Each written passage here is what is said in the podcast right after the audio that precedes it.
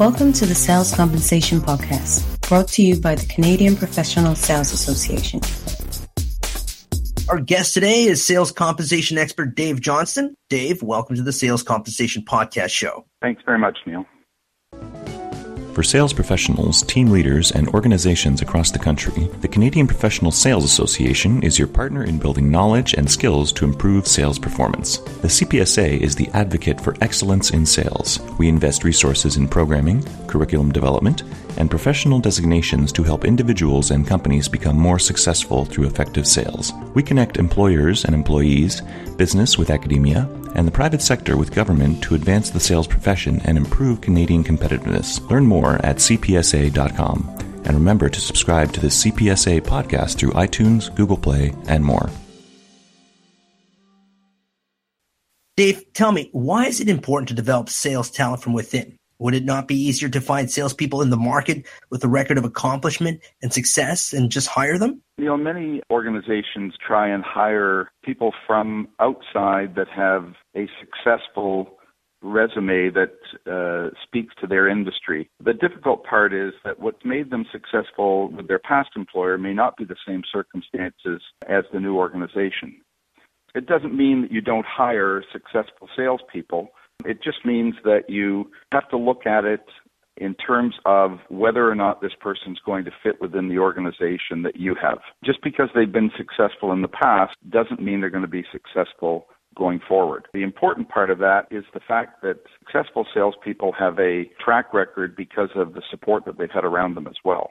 It's important that you hire, you develop people who are used to your culture and also have you know, a history of success within your organization. What are the critical elements in a successful development model? Having a very clear competency model for the sales role you're developing for is essential.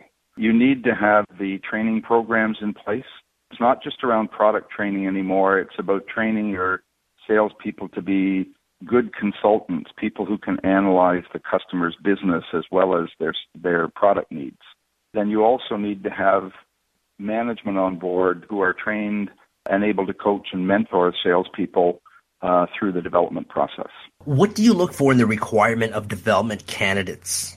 You need people who are uh, good thinkers, people who are analytical. Today, sales is a lot more than just having an engaging personality and understanding the product. Today, it's about the ability to analyze complex situations within the customer organization, look at it from a variety of different perspectives, come up with a solution that's going to meet the needs of the customer and help them be successful. When creating a development model, how do you set expectations? Well, you start by looking at what your expectations are of the fully qualified salesperson.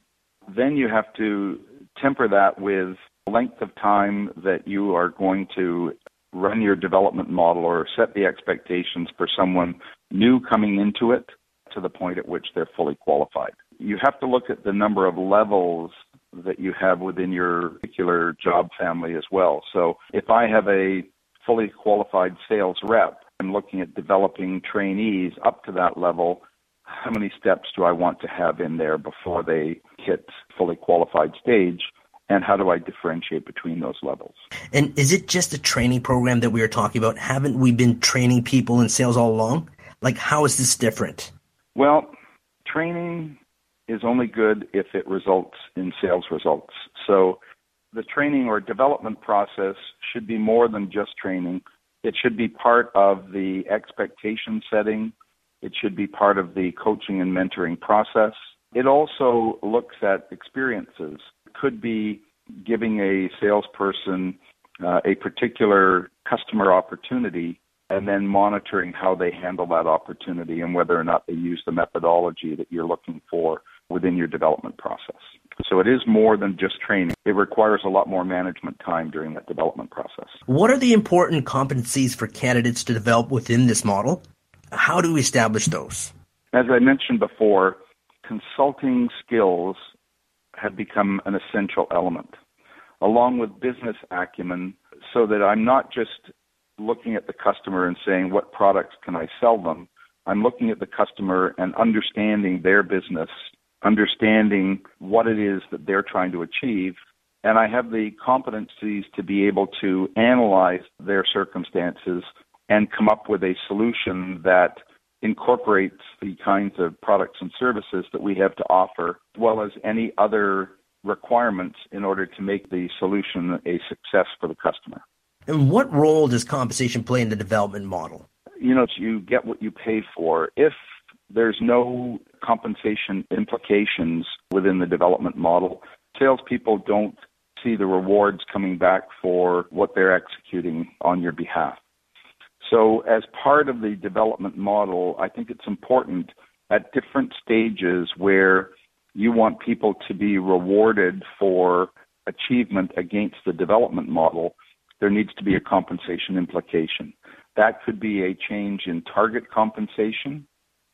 And if you have a fixed base and incentive, that means their base and their incentive goes up each level within the development model. Could be that you're keeping base salaries fixed and you're adding more to the incentive opportunity because people, as they move through the development model, have more capability to deliver and are earning more on the incentive side.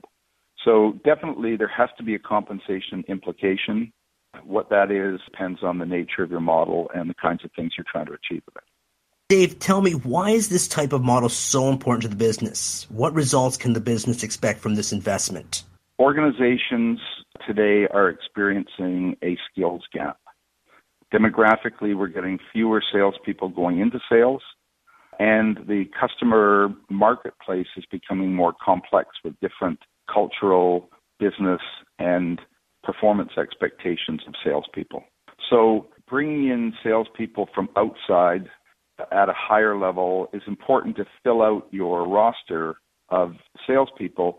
But if you don't have that development model internally, then you're always trying to find the hired gun that's going to help you achieve your targets. And those things rarely ever work out. So it needs to be a combination, uh, much much like a, a sports team. You've got to have the farm system and the development model in place in order to uh, grow from within and then you supplement that with some key performers that you might bring in, um, you know, to help you win uh, overall. Dave, thank you for your time and joining us on the show. Thank you for listening to the Sales Compensation Show.